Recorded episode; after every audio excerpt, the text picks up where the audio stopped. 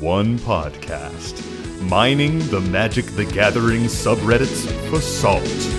This is the Howling Salt Mine.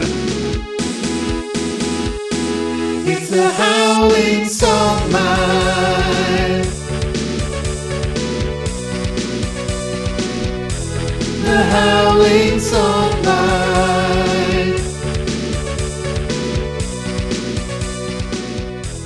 Welcome back, everybody, to another episode of the Howling Salt Mine podcast, the podcast where we delve into those salty, salty minds of the Magic the Gathering community, finding the saltiest stories, those salty confessionals that we love, put them in our mind cart, and bring them back up to you, our dear prospectors at home. As always, I'm your host, Sam, and I'm joined today by my co-host, Tony. Say hey, Tony. What up, what up, what up? You know, I got to say, I feel like even the inflection points that you make when you say that are now becoming standard of like, we delve into the salty minds. I feel like a robot. Salty, salty minds. Yeah. It's, I, I feel like I have to say it so that people know that you're still doing it live. Like, yeah. yeah, I feel like a, yeah, it, it's well-worn grooves at this point. It's been, yeah. been over a year. So, and dear listener, you may have noticed that Mike isn't here. Yep, that's right. He had something. Uh, Welcome. I don't know what it was. so, so today we're joined by our special guest host, Pat. Say hey, Pat. Uh, in response to Tony's monologue, I was holding up mana, and uh, it's been countered. Yo, fuck Pat. I can't believe this is finally happening. No, I was looking forward to this. When I heard I was going to finally be doing an episode with Tony, I, could, I, I, can't, I couldn't believe it. I couldn't wait. It was actually kind of hilarious because Mike was like trying to be like, no, like you can't do an episode with Pat and I'm not there. And I was like, this is what I need. Yeah. Like this needs to happen so that we can establish the true the true order of things. Yeah, I'm just gonna step out and let you guys fucking fight. Settle basically.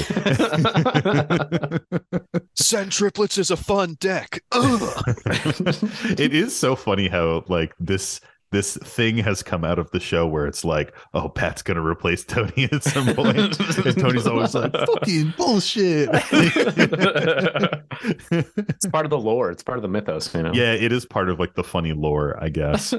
um, hey, speaking of lore, uh, what do you guys think of the Lord of the Rings shit that's been coming out? Today was spoiler oh. day. We're fucking hot on it, dude. We are hot on it. Oh, my God. I'm so... Uh, it's literally just like so good because I fucking uh, I'm obsessed with Lord of the Rings. I love Lord of the Rings. I mean, I talked about it on the podcast. Like, I have a fucking Lego set of Lord of the Rings that I just bought. I didn't buy this as a child. I I'm fucking thirty-one. I just bought that shit. I'm like, let's go. And I oh I I didn't put it in a cart because if I put it in a cart, I would have bought it. But I clicked on a collector's box really today for... That's how you get that ring, dude. You got to get the one ring. Well, that, that's borderline why I want to do it. I know I'm not going to get it, but it's just like the lotto. I can't win if I don't play, you know? Yeah. It's, it's stellar marketing. My my roommate who never buys sealed product, even this time is going, oh, well, I'm going to buy something to see if I get the one ring. Like, it's so you funny. That that gambler's yeah. fallacy comes out as soon as the jackpot is high enough. Exactly. Yeah. Well, it's like, I'm not going to get it, but if I don't buy a pack, I'm really not going to get it, you right, know? Exactly. Then there's no chance.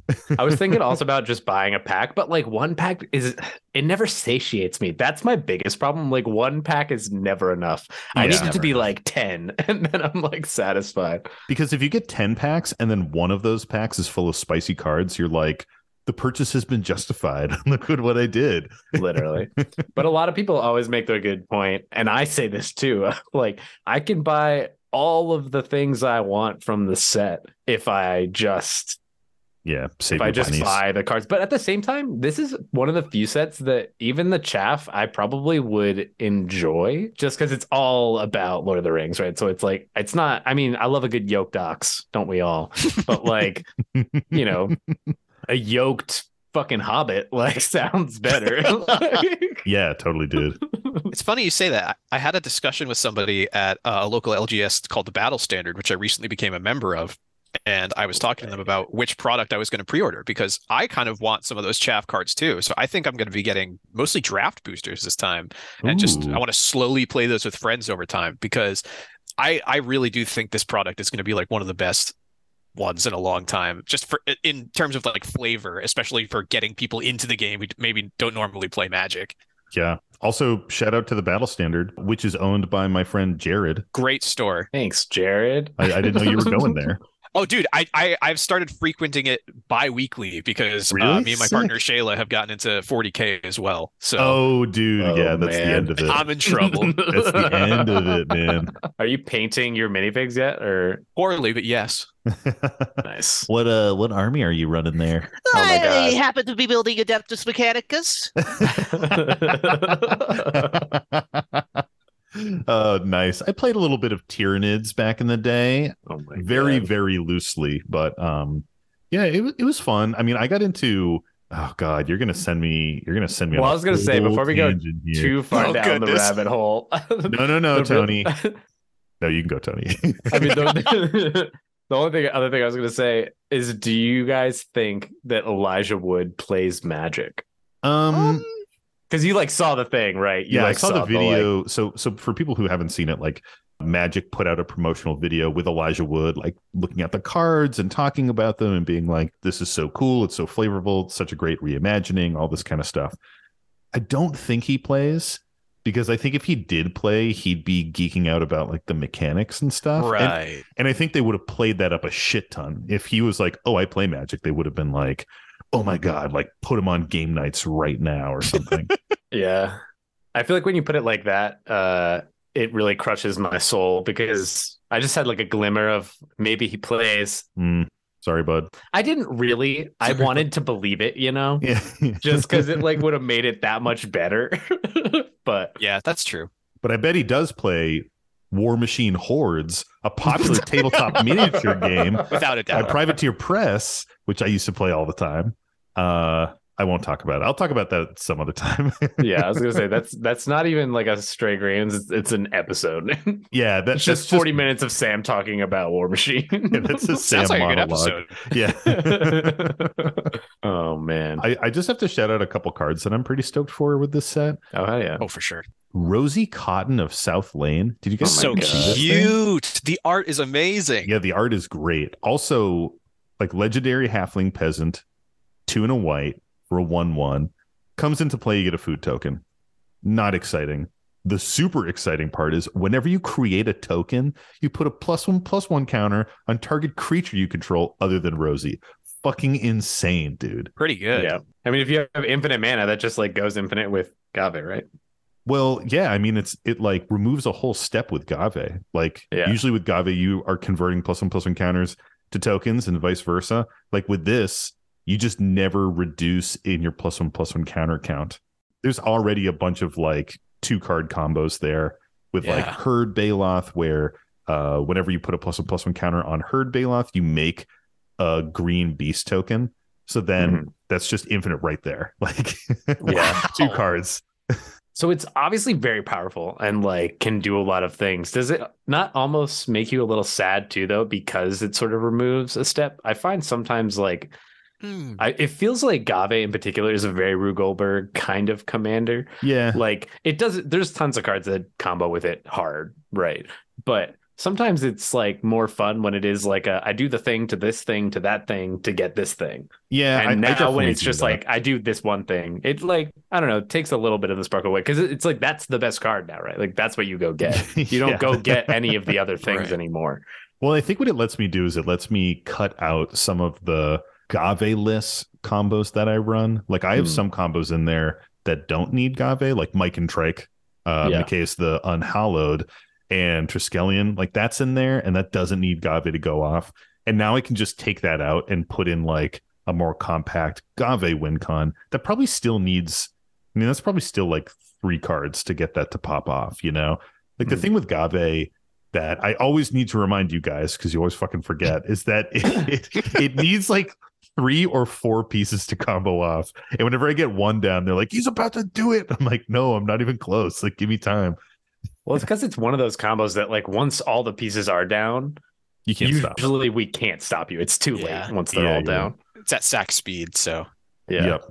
But yeah, dude, the flavor of the set is really, really sick. I'm also excited for the for the Mirkwood bats, which is like whenever you create or sack oh, a token, each opponent that one looks life. Good. It's four mana, but still. Bilbo, Birthday Celebrant. Did you guys see this one? It's like when you have you oh. have this five mana activated ability, you exile Bilbo, search your library yes. for any number of creature cards, put them on the battlefield. And then you can only activate it if you've over one hundred eleven life. Like, building so it. Building it. And weird. I definitely was thinking about building it.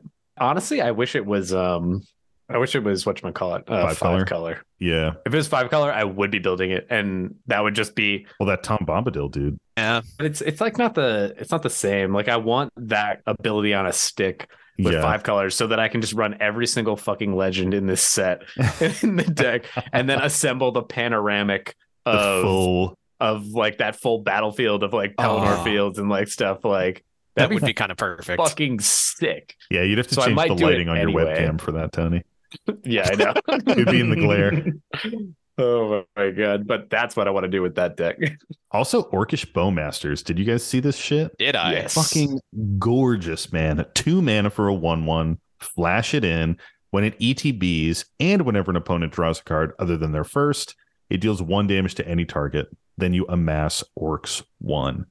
Insane. A lot of people are talking about how Opus Thief is gonna come back, which is mm. the uh, Timnichrom, the old version of Timnichrom. That was like very heavy on wheels and stuff like that back when Hull Breacher was really big. Because mm. if you wheel with this, that's twenty-one damage you can drop down. Yeah. And, and you're going to make a big fat orc like to any target. It's insane. Right. But just, just to be clear, that twenty-one damage isn't to each player. It would be spread among any number of targets. Yeah. Yeah. Yeah. Yeah. But it's like you could nuke somebody. You could nuke For sure. every could nuke single creature on the board that isn't yours. Like, yeah. I think right. it's better that it's like precision damage because you can. Yeah. I mean, again, my Marath deck. My Marath deck has taught me the value of precision damage plinking in on specific targets. To be able to right. do that whenever people are drawing cards is crazy. It's like Mayhem Devil, dude. Like Mayhem Devil is super slept on, I think. And it's such a powerful card. It's crazy. For sure. Yeah. I kind of want to build a something with that for casual. Mm. Mm, yeah, you're evil. But I might, I might not because it might be too oppressive, as they say. But anyway, the one thing that I don't like about this set is I think the tempt the ring mechanic sucks. You think it sucks? I think it's just like a total flavor fail. It's very weird to me. Now, do you feel that way because there's no downside, or do you feel that way kind of because it's similar to Dungeons and Initiative, and that's kind of a mechanic that people seem to have soured on a little bit just because it's it's not very intuitive. It like mm-hmm. requires a lot of game knowledge, and uh, it's a lot to keep track of. It's it's a bit of both. I think for me, the biggest thing is like a flavor fail in that it has no downside. Even the terminology tempted by the ring kind of inherently conjures up this image of like something bad happening when mm. you indulge in the ring. You know what I mean?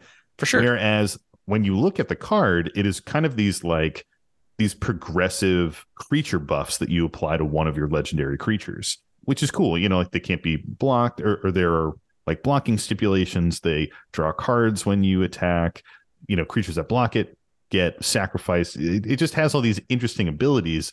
But like what most people associate with the ring is like all the negative shit that it was doing to Frodo. Frodo wasn't putting on the ring and being like, yo, I'm a badass now and I'm going to kill Sauron myself. Like he didn't fucking do that. Like he was like, I'm scared to put it on.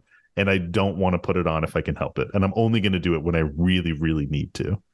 Now, the reason cited by uh, some of the designers I remember was they just said people wouldn't really use the mechanic if there was a downside. So do you think there's like a good, clean way to fix this and add like a fun downside? Yeah. So I actually think it wouldn't be adding a downside. I think that you reflavor it. It's not the ring anymore. It's a ring of power. And it's more about the fact that like rings of power exist in the world and they just make legendary creatures more powerful. It doesn't have to be the specific ring, like the one ring in my mind. I see. And I think that is the thing that kind of changes it for me is the fact that the one ring has such a negative connotation with it, whereas just rings of power in general and there can be multiple Rings of Power on the board too, which is also kind of a better flavor in my mind. So I think that could be like a really subtle thing. And just the terminology, it's no longer tempted by the ring. It's, you know, something else like that, like indulging right. in the ring, using the ring. Who knows? Do you have an idea, Tony? Um, no, I feel like I actually just don't like how it kind of plays in the mechanics. Because, like, sure, there's no downside, but I also don't think they're like that great. Like, I kind of wanted more downside and more craziness once mm-hmm. you've been like tempted enough. Like, even if it was just like on a stick of like, if you've been tempted ten times, you lose the game, or like some kind of, I don't even know. I don't, I'm not good at this kind of stuff of like creating mechanics on the fly. See, the first thing I thought when I heard this mechanic tempted by the ring was that your creature or something would get incrementally more powerful. And then as it reached its like climax, you would yeah. get some sort of abyssal persecutor ability where it's like, as long as your ring bearer is in play, you can't win the game. Or something. Yep. So you had to get rid of yeah, them. Yeah, yeah. I, I had a similar thought, Pat, that, that that's it would have this like penultimate thing where it would fuck up your board or something. The ring itself, though, does have like negative impact. It's just not like the tempting mechanic that yeah. has it. But I also kind of want to build that deck that is like the tempting deck, where it's like, I don't even remember what it is, but I think if you If you've been tempted by the ring like four times or something, like you transform Frodo and you just fucking nuke people. If you hit them, they lose the game. Yeah, I, I also want to build that deck. I want to build the Sam and Frodo partners deck. Yeah, that's, that's cool. Definitely the deck I want to build. So uh, you heard it here, fans. I said it first. I I will be building that. I'm just going to cut that right out of the episode so you never say it. Nice. The only other thing I'll say is that some people are getting like super butthurt about the fact that like Aragorn is black, and I think that's the stupidest shit ever. And if you think that, uh, you should fucking take a real hard look at at like what you're concerning yourself with, because because I bet like four weeks ago you didn't give a shit about Lord of the Rings as hard as you do right now, and like right. you're, you're definitely caring for a reason other than like the authenticity of the character, or whatever the fuck you're saying. Like, yeah, it's just. Absolute Joker behavior. If anything, I'm super glad they didn't go for like a realistic human look like they did with like the Walking Dead Secret oh, Lairs. Dude. I love how creative Preach. They are with all these characters and stuff. Yeah. If anything, I wish they were more creative with a little, a few of the cards that showed locales, like uh, Minas Tirith and Rivendell. They look good. Mm. I wish they were as creative with those locations as they were with some of the character designs, because oh, the character really designs are perfect. Yeah, I, I'm glad that they've like done a really unique interpretation, because if it was just Elijah Wood on a card, as much as I love Elijah Wood, I would be so sad. If it was like Viggo Mortensen, here he goes, I'm attacking with him now. It's like, boo, dude, that's so lame. I don't know if this happened in podcast land or if it happened just in like us chatting with our pod back in the day. But when there was all the hullabaloo about secret lairs and stuff, I swear we referenced this. We happening. did. We referenced like Lord of the Rings happening, and you literally were like, I don't want Elijah Wood on a card. I want like. oh, I think I remember like, that. So true. And yeah. I and I and it's true now. At the time, I was like, I'm not gonna play any of these stupid fucking secret lair bullshit things. I I hate them. But when Lord of the Rings and Dragon Ball Z come out, I'm definitely buying all that shit. Dragon so like, Z. So someday when they give us the Dragon Ball Z secret lair that I've always wanted, then. I'm also going to buy that shit up too. So Wizards, I know you're listening.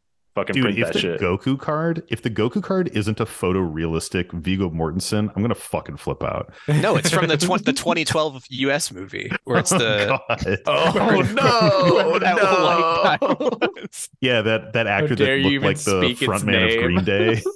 Puts more product in his hair than I do. Yeah, uh, that would be the funniest thing. And then they have. They have the uh, Avatar: The Last Airbender secret lair, but it's oh, just God, the M Night Shyamalan movie no. characters. That is literally the worst. That is quite possibly the worst movie I've ever seen. Yes, I agree. And I'm not just saying that. Like it, it actually was just fucking it's, it's trash. It's painful to watch. Yeah. So, like during early COVID, my wife, my my wife and I were just like look, looking for stuff to do. You know, everybody's trapped in their homes. I was like, hey, have you ever seen Avatar: The Last Airbender? The show? She's like, no, I haven't. I was like, we should watch it. I think you might like it. So we started to watch it. She got super into it. We watched all of it, like marathoned it. You know, we're laughing, we're crying. It's an amazing show. Uh, we went on to watch all of Korra as well, which I hadn't seen. So that was really cool to watch together. But after we finished the third season of, uh, you know, the, the the Book of Fire of the animated series, I I made my wife watch the M Night Shyamalan movie, and I was oh like, "This God. is a rite of passage for every Avatar fan. You must watch this movie, and you have to get super angry about it." And and we had to do it in two sittings because she was like, "I can't take any more of this." Yeah, well, can I tell you, like Stephanie, lit- literally. Exact mirror. We did the same exact thing, except Stephanie had heard how bad the movie was, and she fucking loves bad T V. She like eats that shit up. She's like, if something's horrible, I, I she's like, I must see it. and and anytime there's something like this where it's like, oh, it's Avatar, there's like stuff that exists around like the universe. She's like, I must watch all of the content that exists around it. And so we watched it, and we like We actually stopped it. I've never yeah. stopped a movie. And like, we stopped it and we're like, do we finish this? And like, we watched a lot of bad shit. And and we did wind up finishing it, but it was, God, such fucking trash. It's so bad. What troopers. Yeah. What a fucking horrible movie. It's like, yeah. it's like he didn't even watch the show. Like they... yeah. You know, like they give you the pronunciations of the names, M Night. Like it's it's Sokka and Aang, not Sokka and Ong. Yeah, in the like, fucking cartoon. It's man. more authentic that way. It's more authentic that way.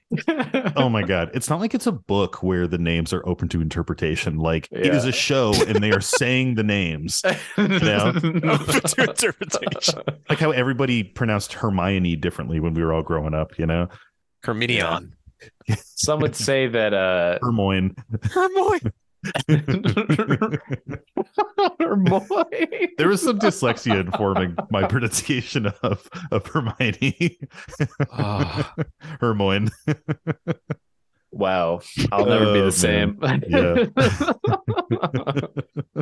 Well uh all right. Well, should we get into it? That's a lot of tangenting. For sure. Yeah.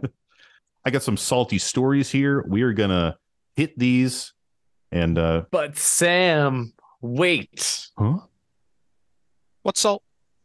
I was actually I was waiting because I was like, I, do I let Pat do this? Do I like then try and crush him and do it over him? Like, I wanted to try to sneak it under you, but I was waiting for you to start. It felt like a stare down in that moment too. We were both kind of just like, eh, who's gonna move? Two gunslingers outside the saloon.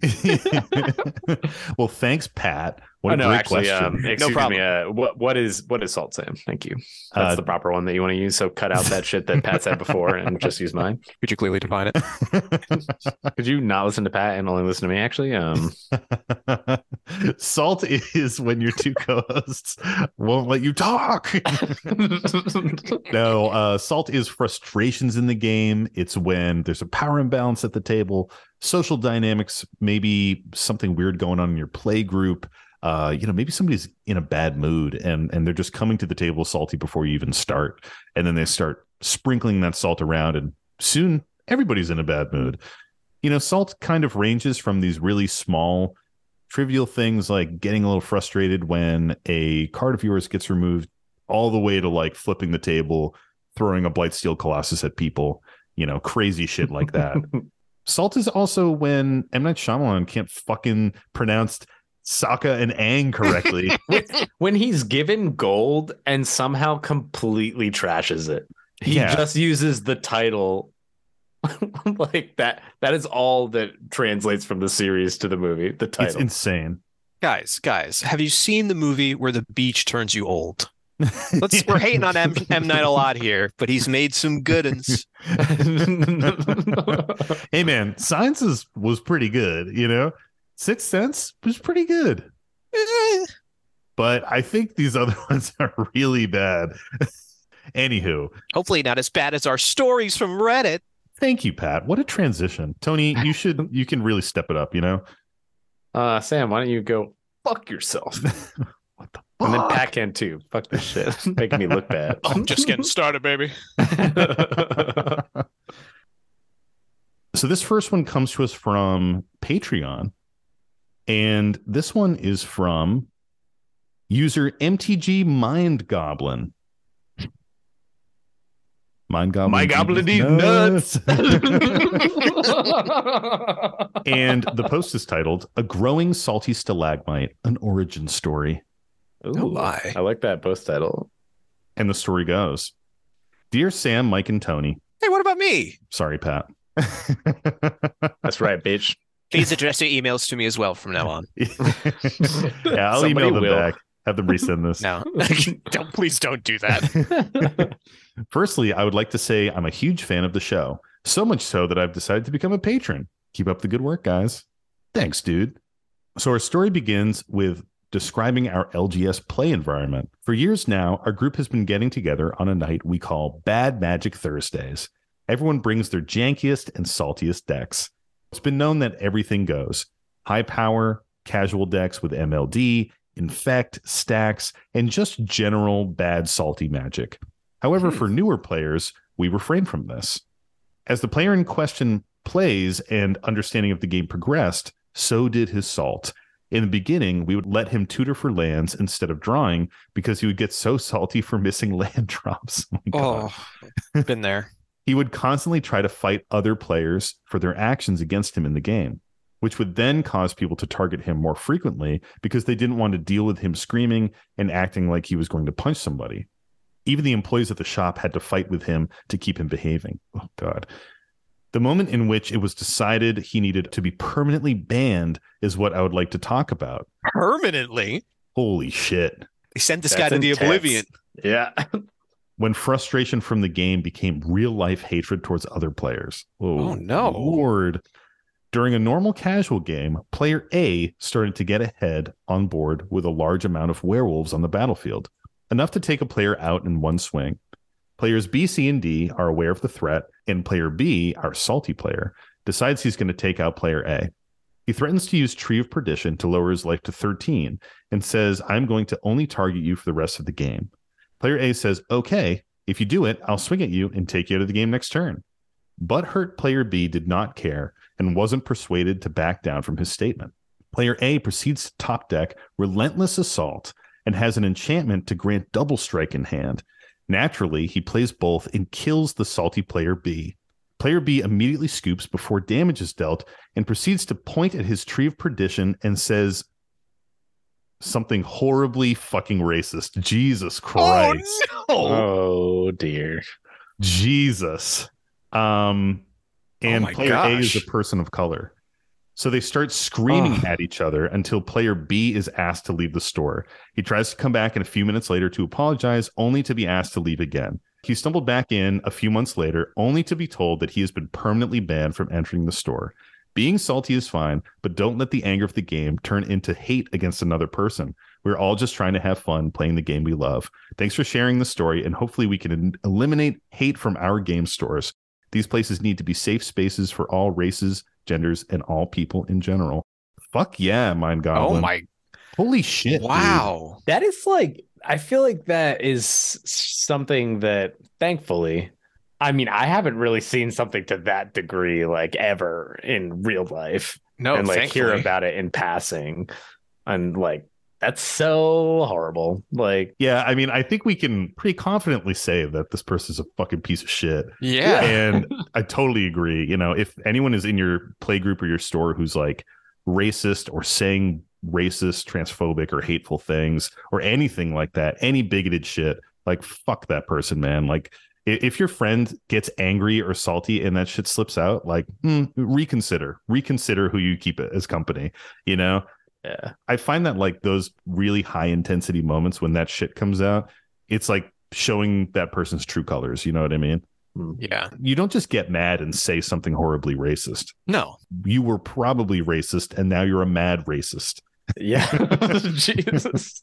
I want to give props to, to the L G S because it sounds like That's they punished this guy and they were, like, also willing to, like, stand up and be like, no, this guy has to leave now. Because, like, magic is often a hobby that attracts, like, pretty, like, nice and, like, sometimes, like, uh, uh, meeker people, like people yeah. who aren't as, like, open to confrontation. So it's really good that everyone in the environment was able to just, like, band with you and not let you, like, experience that on your own. So good on your L G S for kicking this guy out, and hopefully he yeah. stays kicked out. Yeah, and, like, one hundred percent sticking to the guns too, right? Like, not only in the moment, but, like, when they tried to come back the first time and then again, like, later on down the line. For sure. I bet player B is angry about the new Aragorn design. Too bad. He, gets, he, miss, he misses the best fucking Magic yeah. set in like ever. Fucking because loser. He's a moron. Loser behavior. His Absolute room temperature I Q is keeping him from enjoying cool things. Damn. Oh my god, dude. That is like, it's unacceptable salt, you know? Yeah, yeah. Right. This is this is like a whole nother level. Like I, I wouldn't even say this is a salty situation. This is like, unfortunately, something that people have to deal with.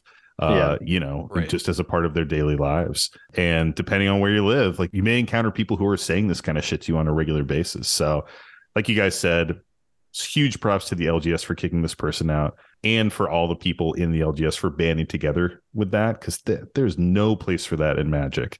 And it, it's so unfortunate, you know? I mean, I, I think it's kind of interesting that like lately I've been looking at like the Magic community as a whole, and I see it getting more and more diverse. And it, it's really cool, man, you know, because so often like nerdy things are just dominated by like white dudes. And it's really cool to see like, you know, people of color, trans people, women coming in and like playing in the space. Like it is just, it's just awesome, you know? Yeah. I have had some of the best games of E D H ever with like people who years ago maybe have would have never been able to get into the hobby because it was populated by like people who look just like me. So yeah yeah it's definitely great that more and more people are coming in and enjoying the hobby because it's good. And I hope people like Player B continue to leave over stupid stuff like getting killed by a werewolf deck and not being able yeah. to do jack shit about it, you weak ass E D H player. Yeah. Behavior, man. Yeah. Maybe should have held up a counter spell. Yeah. Yeah, whiny baby behavior. Yeah, holy shit. The shittiness of this awful salty player aside, I do want to point out how awesome it is that M T G Mind Goblin has something called Bad Magic Thursdays, where everybody oh, yeah. just comes and brings their fucking saltiest deck. Like the the horribleness of this post was so blinding that I, I almost forgot about this. But like people are bringing casual decks with M L D and Infect and Stacks and just being salty on purpose. I think that's kind of awesome. This is an yeah. ideal playgroup. When you have fun nicknames, yeah. you have that perfect playgroup. We talked about doing something similar to this at one point of like, each just having a deck that is like super salt inducing so that like we can kind of do some of these things. Like Mike was hard up on building a fucking land destruction deck for a while. Yeah. It was like, I want to build this, but you're all going to hate me. So then we kind of toyed around with like everybody having a deck that fit those sort of parameters of yeah, it's all untouchable. You can do like whatever you want and no one's allowed to be salty. But then I feel like for us, at least, having such an insulated meta maybe hurt more in that scenario because we're like, we're just gonna be fucking mad.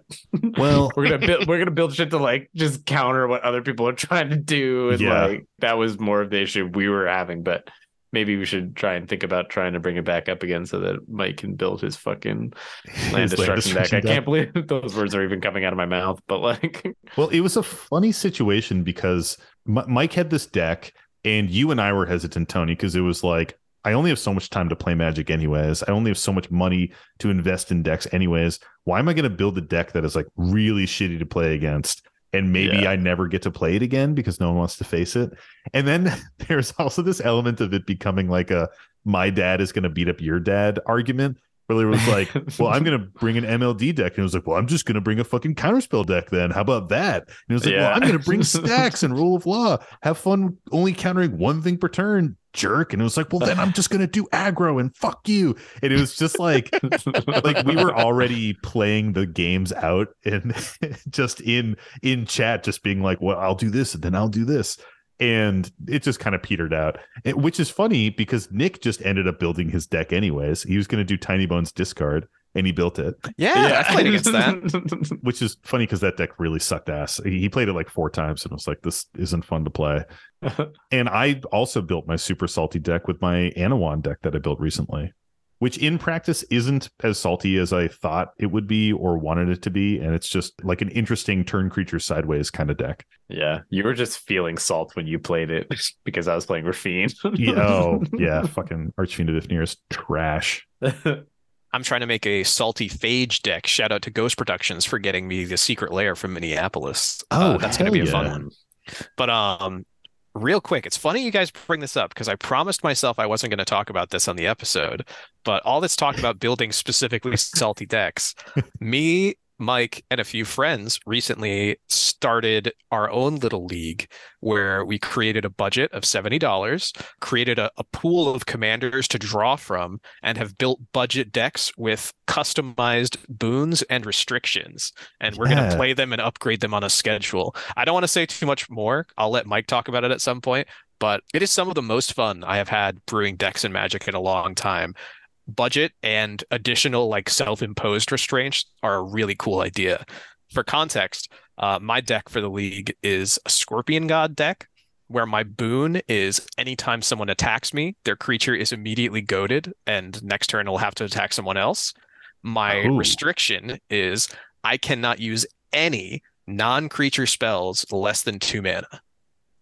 Oh man. Mm. It's a brutal restriction, but I'm loving brewing it because I'm using all these weird cards I've never even thought of using. That that is wicked interesting. Yeah, we should do like uh we should do an episode on that because Mike's been telling us about that and it just sounds like a fascinating design space. Super fun. And you know, Mike's not here, so I have to say it, but using Moxfield and O B S and stuff like that does kind of take away one of the things that was limiting us earlier with our salty decks was that we didn't want to spend the money on the paper and play two games with a deck and be like, wow, this fucking sucks. I spent all this money on this thing. Yeah. So, you know, that that does kind of cut it out. Shout out Moxfield. You're an amazing website and I love you. Yep. Moxfield's great. Hit us up with a sponsor or Architect. I'll shill for whoever. I'll shill for whoever. Love that. I don't know if it, is there even a salt rating on this? This is like it's like glass in a sandwich. Yeah, uh, that's well said. Yeah, yeah, yeah. I don't even know if there's an appropriate salt rating for this, other than say that you know that person can get fucked, and it sounds like they did. yeah, uh, get fucked. Literally. Oh my god. Well, shall we move on, guys? Yeah, I, say, I need a yeah, I need, need a new one after one. that. A, a palate like cleanser, palate cleanser, literally. uh, so this next one comes to us from Gmail. And it comes to us from Jimmy Rustler. I love the name. Yeah, the name is Jimmy really Rustler or Jimmy Wrestler? Jimmy Rustler. Like, like someone that. who rustles jimmies. Yeah. Oh, Tony, you've never had your jimmies rustled? Come on, Tony. Uh, well, you know, he said Jimmy, and the first thing in my mind, inner fat kid, is sprinkles. But like, oh. I think that's what it that's that's what it means. Is that yeah. the reference to that? R- rustling your jimmies? Yeah. Is it because it makes like the sound? I think that it basically just means like making someone upset. It's well, like no, a... that I know, but I mean, like, how does that tie back to sprinkles? Because Jimmy's is a, is a regional term for sprinkles. But like, if somebody rustles my sprinkles, am I upset? Yes. They obviously have their whole hand in game. I'd hope you'd be upset. Fair. Now we got there. Now I understand. So. The post title is When Vandal Blast is Armageddon. Mm. Oh, I can see where this is going. Yeah, I think I can too. And the post goes, so I'm writing this to clear my conscience and attempt to absolve me of my E D H sins. Well, you've come to the right people. I have a group of friends that I play with weekly, usually the same four to five people. During the game in question, I was playing Niv Mizzet Perun with no Curiosity, Tandem Lookout, or Ophidian Eye because my friends hate infinite combos. The game was going mostly smooth, except every time I was able to get Niv Mizzet out, he was immediately shot down, probably rightfully so. I understand that in the past this deck has overperformed, but that was before I took out all the infinite combos. I was behind after Niv being removed twice and knew that he had no chance of sticking around. Then I drew a tutor and grabbed a secret weapon. Thanks to a Mycosynth Lattice my friend had on board, I cast Vandal Blast as a basically one-sided Armageddon. This won me the game within two turns because I was able to get Niv back out and wheel into a few more draw spells. Am I an asshole? Nobody seemed to actually be mad, and we all laughed it off, but I wonder if I took it too far to win. Thanks, guys. Big fan of your podcast. No, you didn't take it too far to win. The Mycosynth Lattice wasn't even yours. You looked at the battlefield, saw something you could take advantage of, and thought creatively. That's like exactly what I want out of an E D H game. Yeah, I completely agree. I, I think this is just capitalizing on like the board state, uh, on a situation, you know? Things like Mycosynth can lead to these super landslide plays, but it's also risky. Like when you make everything an artifact, now my abrade is going to kill your planeswalker. You know what I mean? Sure. One of the things that Wizards of the Coast does sometimes with cards is if cards have like multiple types, like artifact creature or enchantment creatures and things like that, in the design elements, they actually see it as like a detriment often. You'll see things with like lower costs because they have that, because now they get hit by more removal. So when you add a permanent type to everything, it can be a pretty big weakness. I was just like, I don't know why, but when you said that, it really made me think of like, I wonder how much goes into like identifying that this artifact creature. Is it going to be an artifact? Is it going to be a creature? Like, how many people are sitting in a room, like, debating back and forth, like, whether it should be, like, an artifact creature or just a creature or, like, something else, you know, like, just, like, a bunch of nerds fucking sitting there in, like, development being like, no, it should be an artifact creature because X, Y, Z. And, like, there's just so much to the game, like, or are those just, like, simple decisions? Is, like, every decision now, because there's so much that can go wrong and awry mm. that, like, you have to, like, think about every little thing. It's like interesting. Well, a lot of people were mad that like Esper Sentinel wasn't an artificer, because up until then I think all of or very many of the beings from the Esper Wedge or whatever the fuck it is were artificers just by type, because they're, you know, messing around with that cool metal. Yeah. I don't know mm. much about lore, and that's guys. A whole other angle, right? Because that's like lore side. I don't even give a fuck about the lore side. I'm just like like just mechanically speaking, like is it like there's so much to take into account when you're making cards, and like these little interactions that can happen that then all of a sudden, boom, fucking blow up everybody's lands. Yeah, like, you can get hit with a Vandal Blast, man. Yeah. How do you feel about this, Tony? You're you're usually pretty anti, you know, M L D, pretty hardcore. But this is like different because like they win the game in that moment, right? Like it's like they've just destroyed everything else. If they're not in a winning position from there, like yeah. Then I, I mean, I do hate them if like they just cast this and like had nothing on the board. If they had five mana and cast this with nothing else, then I would be mad, because I'd be like, come on, now we're just going to like wait around. You don't even have enough mana to kill us on the next turn. Like fucking do something. And you're playing blue, so fuck you. But like, there it is. Okay. That point aside, uh, this does open up a question I want to ask. So oftentimes in casual, if you want to play aggro, one of the best ways to play is to establish a board state. And then once people sort of stacks you out or establish their own value engines, you board wipe and then reestablish your stuff. Mm-hmm. Is that just not a play style that is like fun or okay sometimes? Because like someone else plays a Mycosynth Lattice and I can just stabilize by wiping out the lands. I kind of view that as just an okay play if I'm like playing a random aggro deck in casual. I wouldn't be salty about that. If someone destroys all my lands and that's like the theme of their deck and they do it every time, I can understand being upset about M L D. But yeah. If someone just finds a cool way to slow down the game through that, I feel like that's way more okay. I don't want the game slowed. I want the game ended. Like if you're gonna like wipe my mm-hmm. shit like that, I want it over. I, I just do not like this slow. Now I got to fucking build everything back up. I'm like, fucking just end it. Somebody end it. End me. I don't even care. End me. I will say, I noticed you guys don't concede a lot in your play group. I think concession is totally fine. Well, Nick does. Oh, get wrecked. Oh, man. I mean, we do sometimes. Sometimes like the writing is on the wall and we're like, okay, like let's not play it out. But it is pretty rare. We could probably count it almost on like two hands, like how yeah. many times we concede in our pot as a whole. I think specifically like me and Mike tend to be the masochists that want to play it out. Yeah. I'm that way in C D H, but in casual, I'm as long as the, I'm not scooping mid-combat or doing something that like totally warps the game, I'm yeah, totally yeah. fine to be like, hey, are you guys cool if I concede? Like there's, I got nothing. Like I'm always totally fine to do that and just wait until the next game. So maybe that's why I'm more okay with M L D and like stuff that like totally locks me out. Yeah, no, that's I'll be point. Like, shake my hand. Nice. Good job. You stopped me. Pat, you mentioned something earlier that I kind of want to circle back to, and it is intentional deck building versus things just happening during the course of the game. And I think that this is like a really different situation because of that. If this person had intentionally built into their deck a Mycosynth Vandal Blast combo, you know, that is kind of like, okay, that's shitty. Like you're you're purposefully trying to do some M L D stuff, or I guess that could be viewed as shitty depending on who you are yeah. and how you feel about that kind of stuff.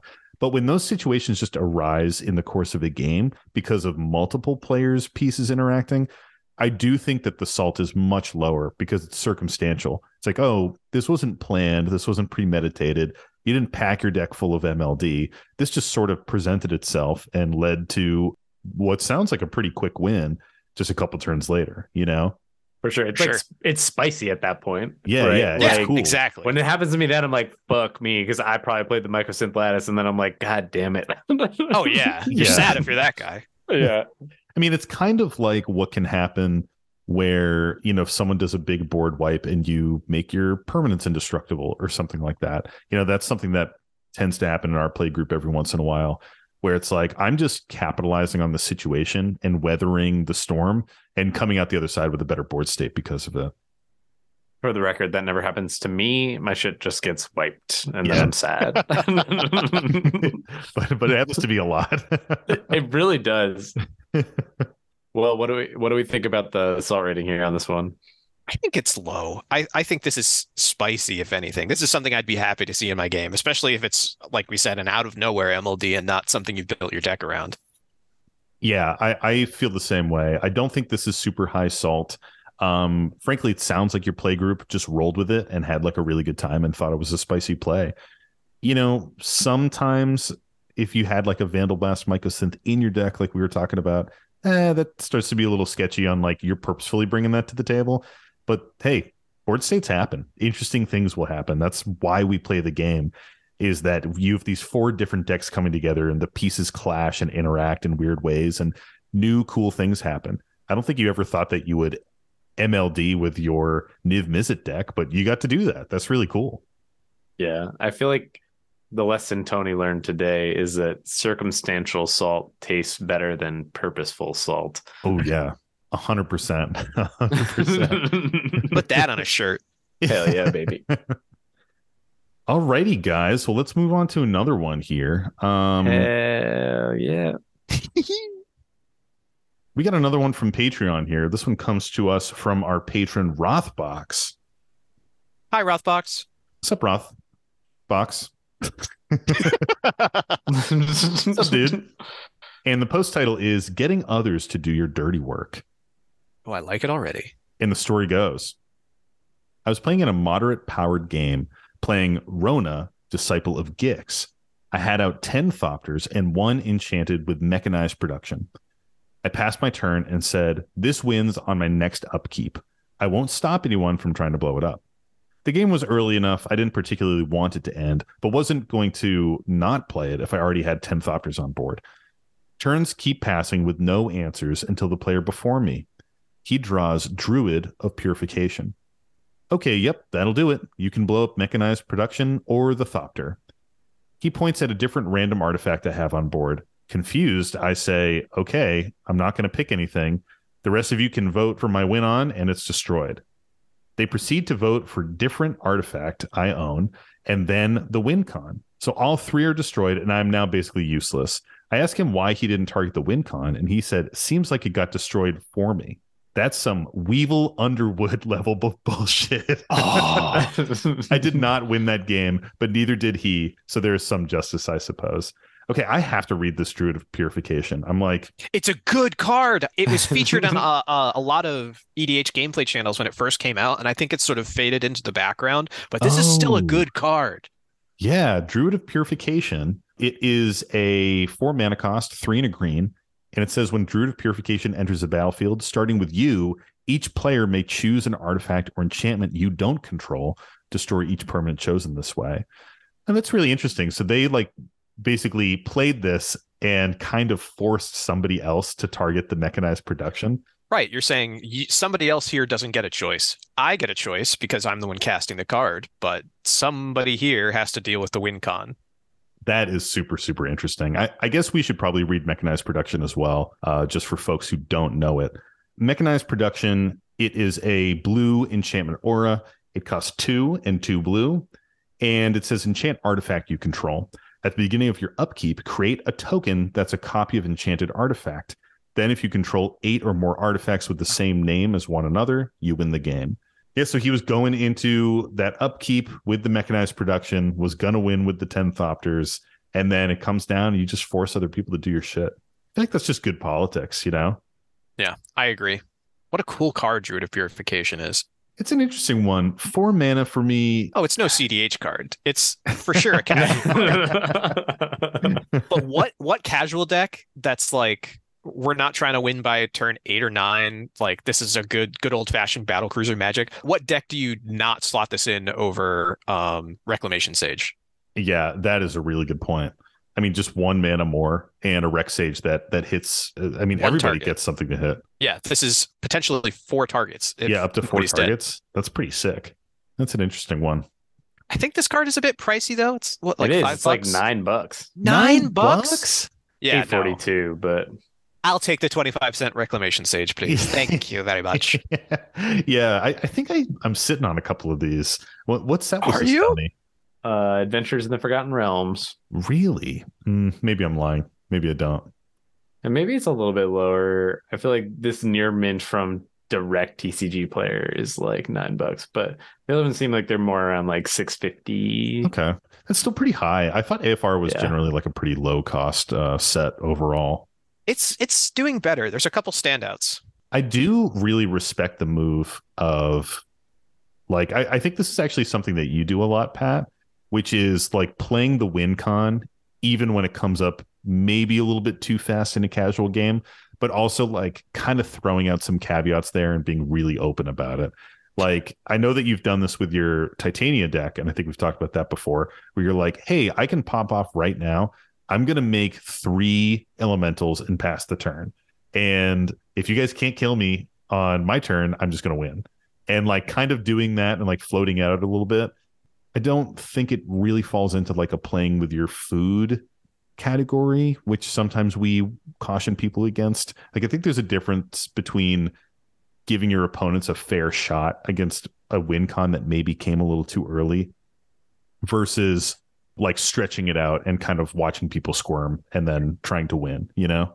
So as the prolific blue player I am, something I tend to do is monologue.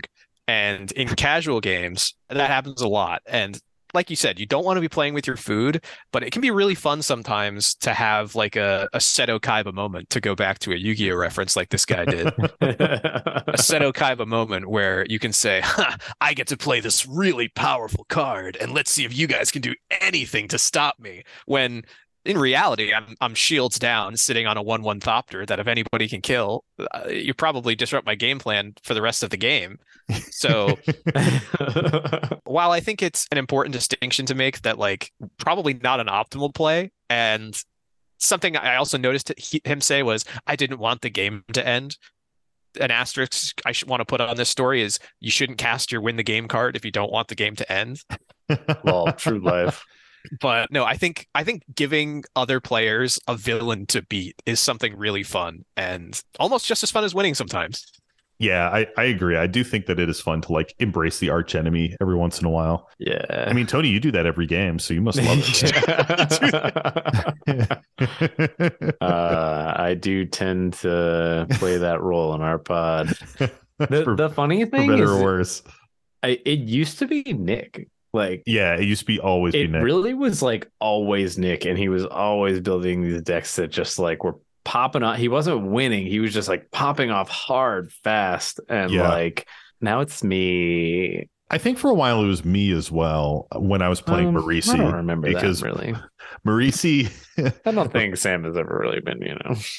Oh, his wow. decks suck. It's because I'm it's because I'm a fair player and people like me. Uh... But something that you said, Pat, that I, I think is interesting is, do you not cast the Mechanized Production? Because Rothbox's justification here is like, hey, I have it in hand. I have the ten tokens out. I just have to cast this.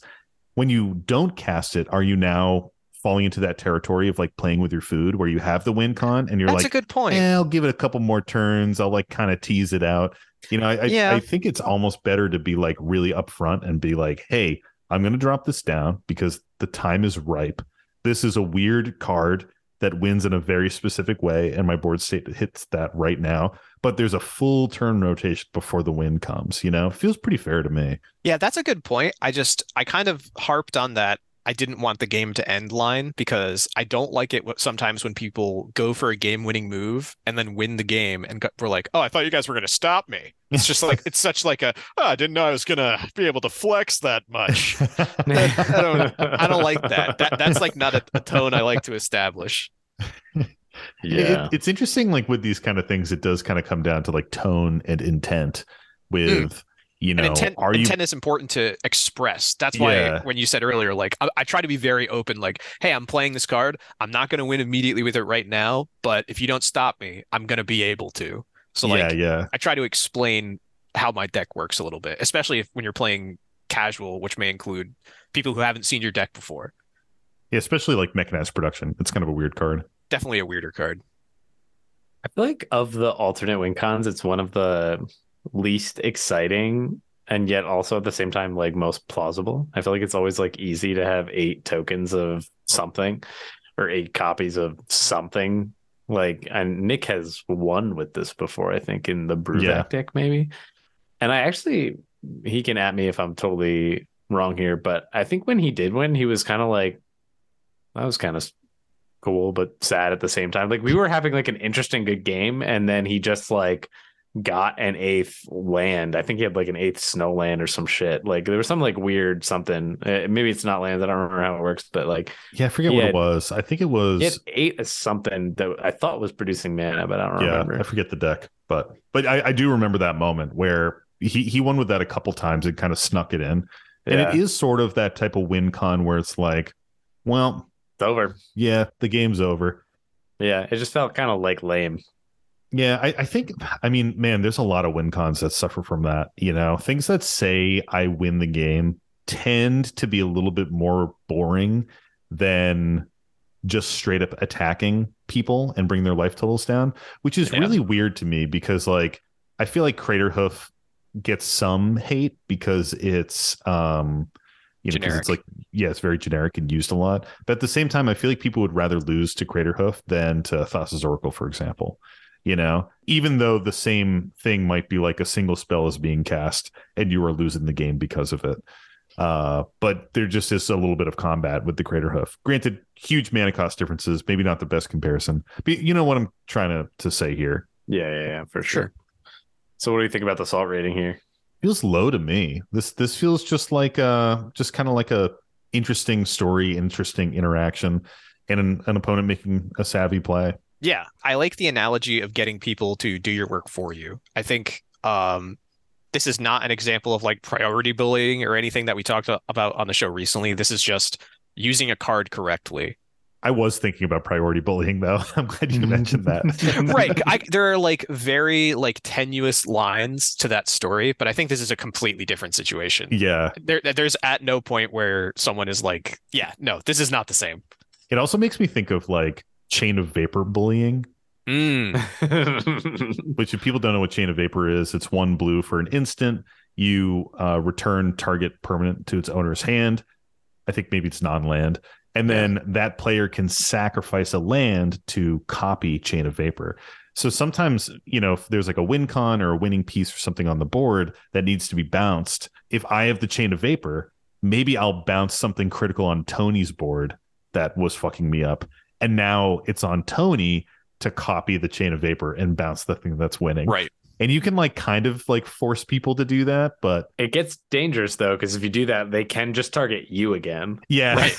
Exactly. And force you to I think do it. I, I think that has happened before in our siege, but where somebody yeah. like like I think you or somebody has. tried to do that. And I think I may have even bounced on occasion when that's happened. I've I've even used it to my advantage to like bounce one of my own pieces and then mm. like bounce yeah. the thing that's a problem. But Um, what I'm still thinking about is Druid of Purification and whether I should be running it in more decks or not. It's good. And it's I'm spicy. reading it again now, and I'm like, the thing I don't like is that it's the May.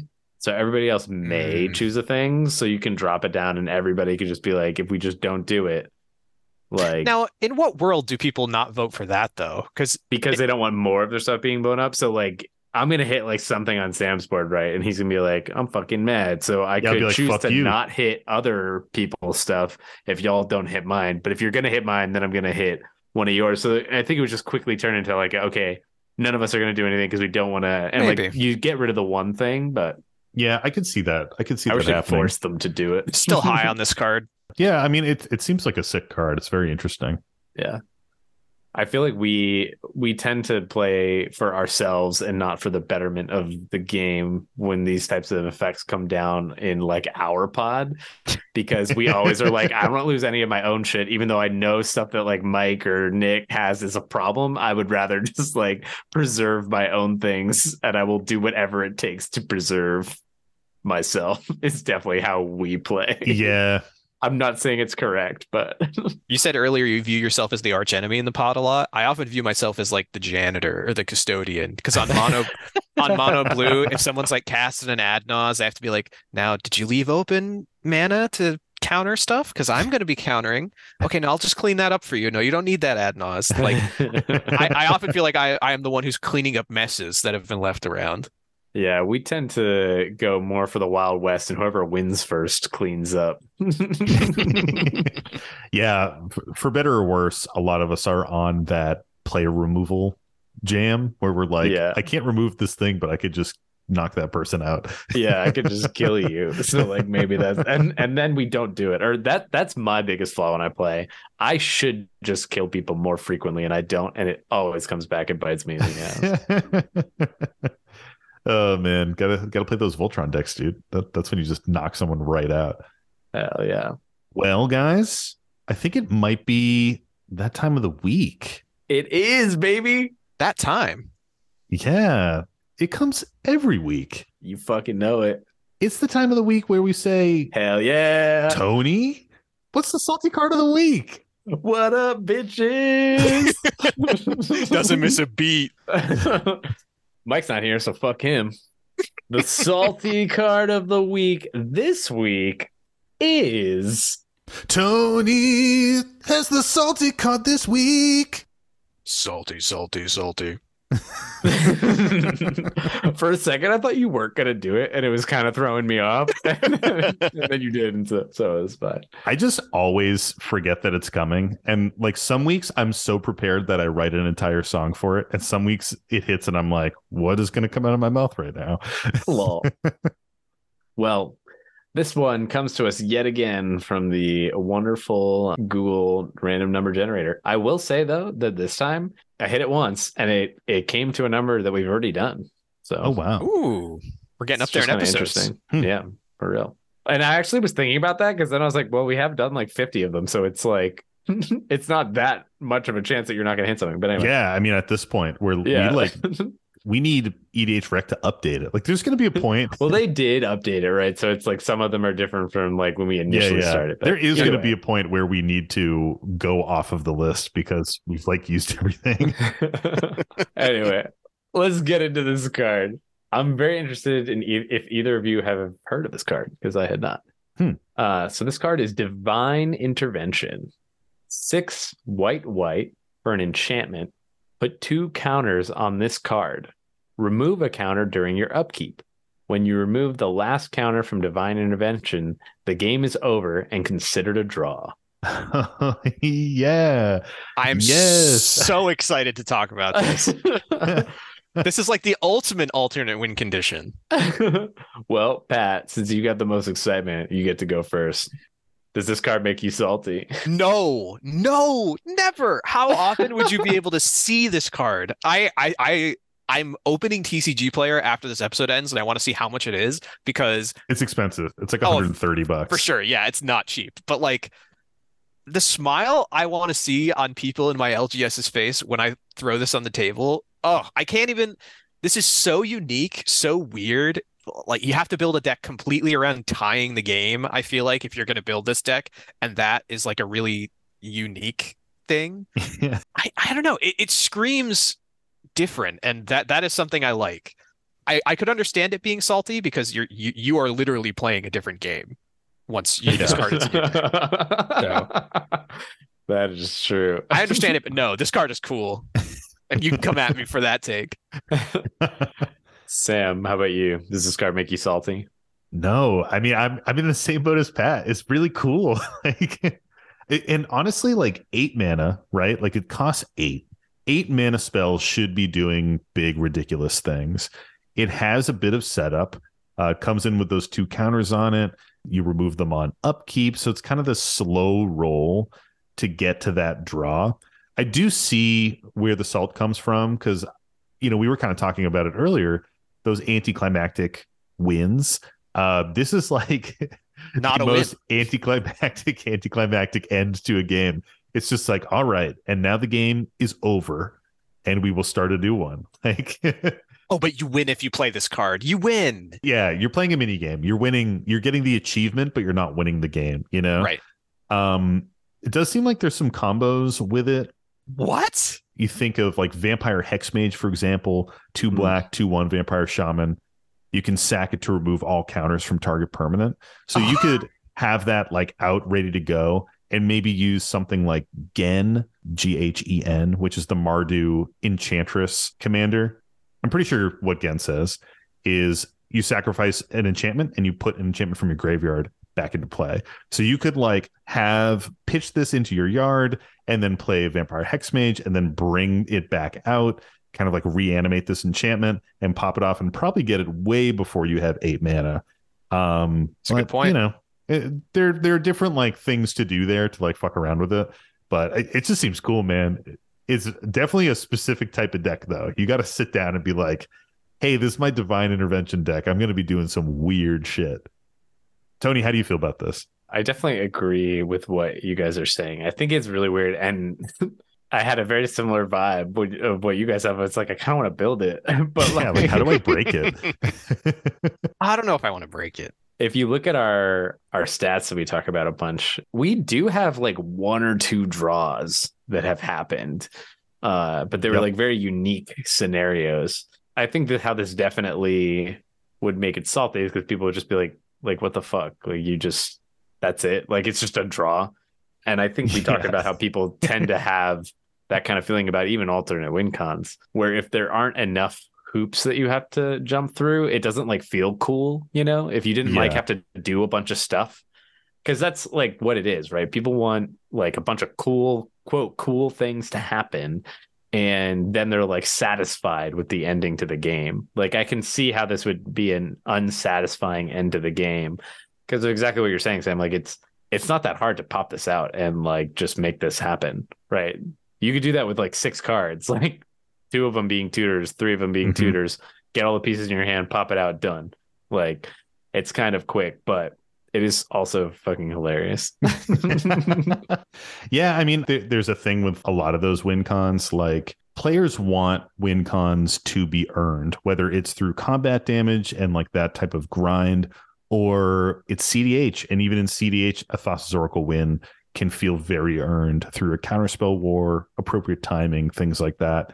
It's when you're playing those types of really powerful kind of instant win cons, alternate win cons, and dropping them in a pod that's unsuspecting or a pod that like can't stop it, where it just hits and it happens and everyone's like, all right, well, I guess the game's over.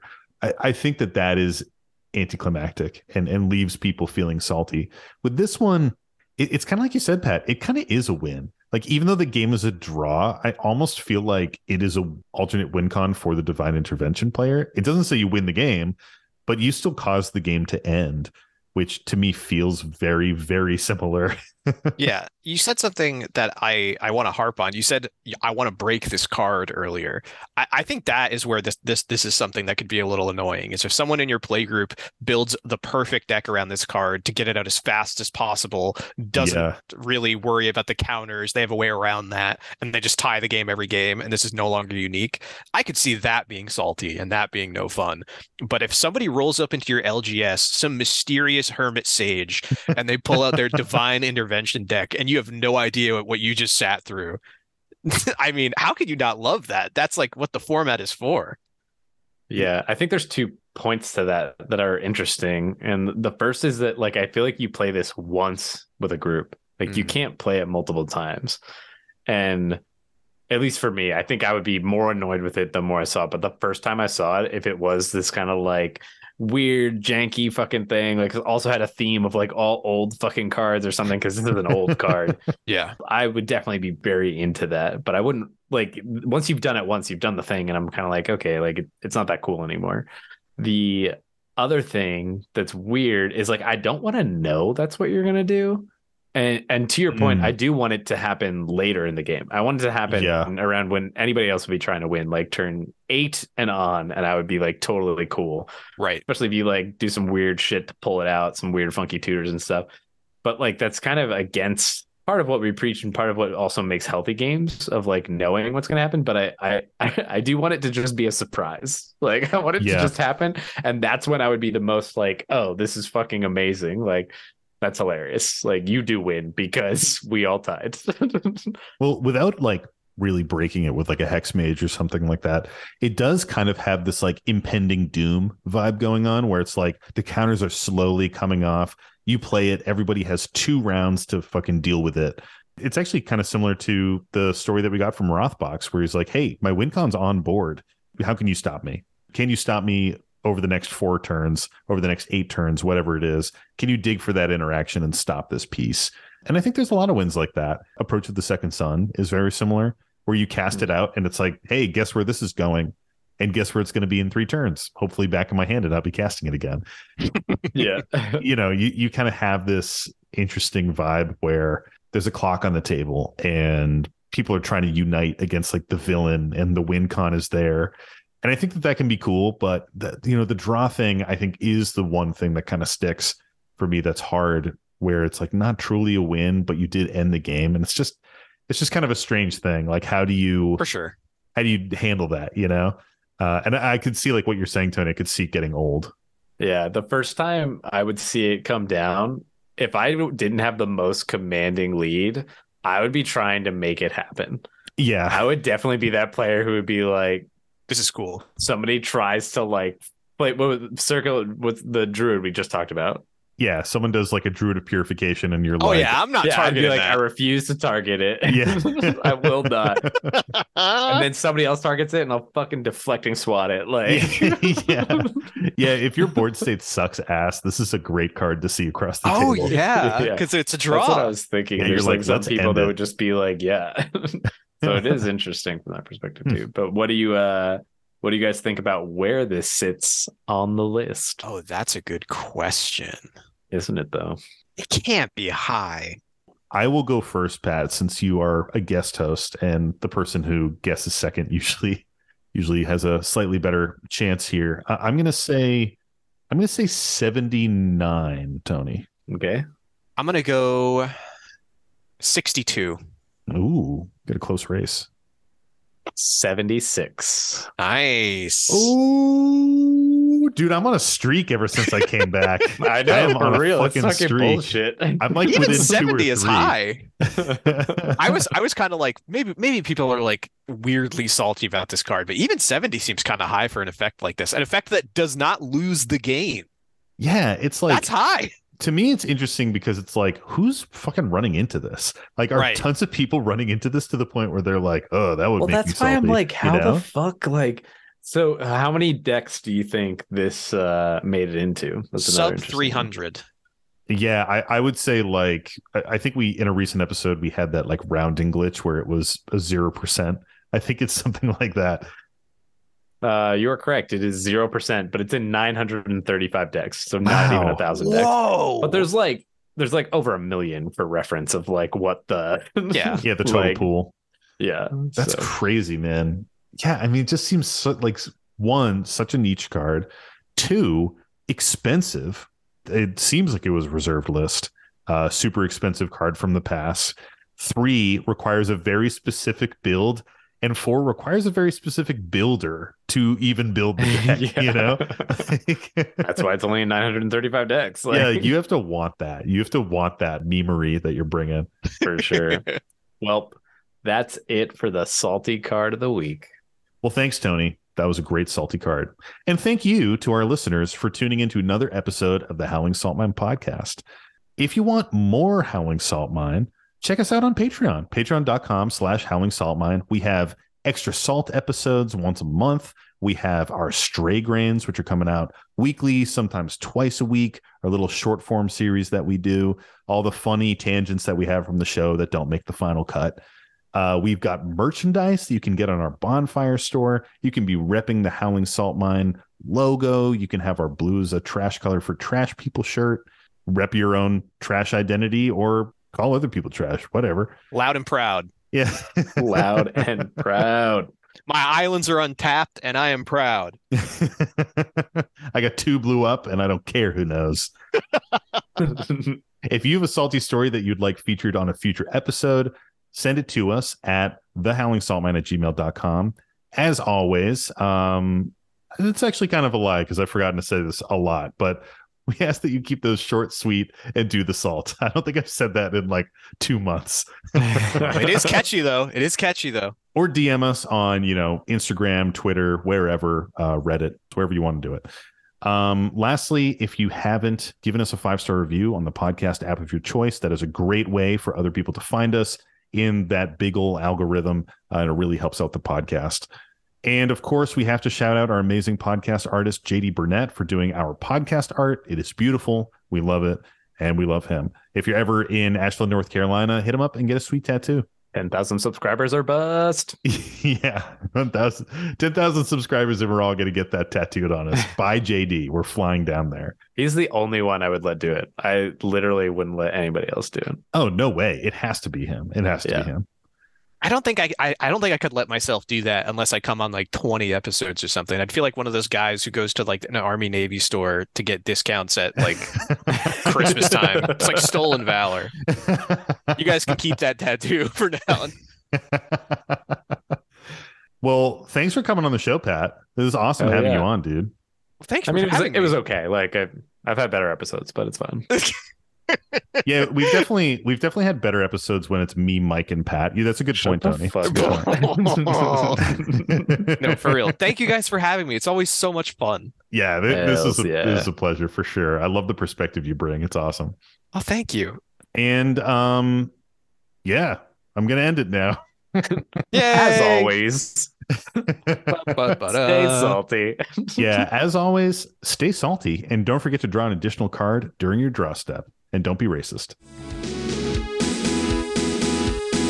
It's the Howling Salt Mine.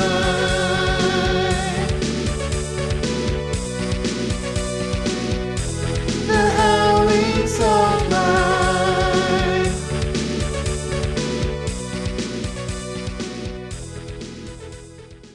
Conscious, conscience, conscious.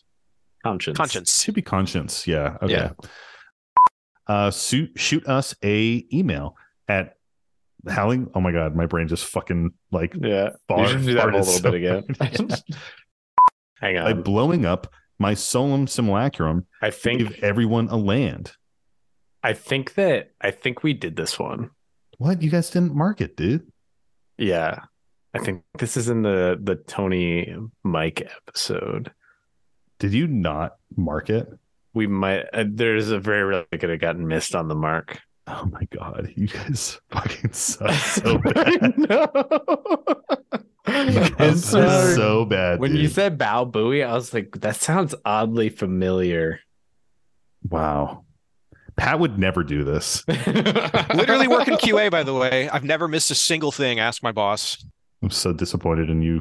I'm sorry. I'm sorry. You've thrown off our host's groove. Yeah, you've thrown off my fucking groove, dude. I also read like almost all of it before you figured it out.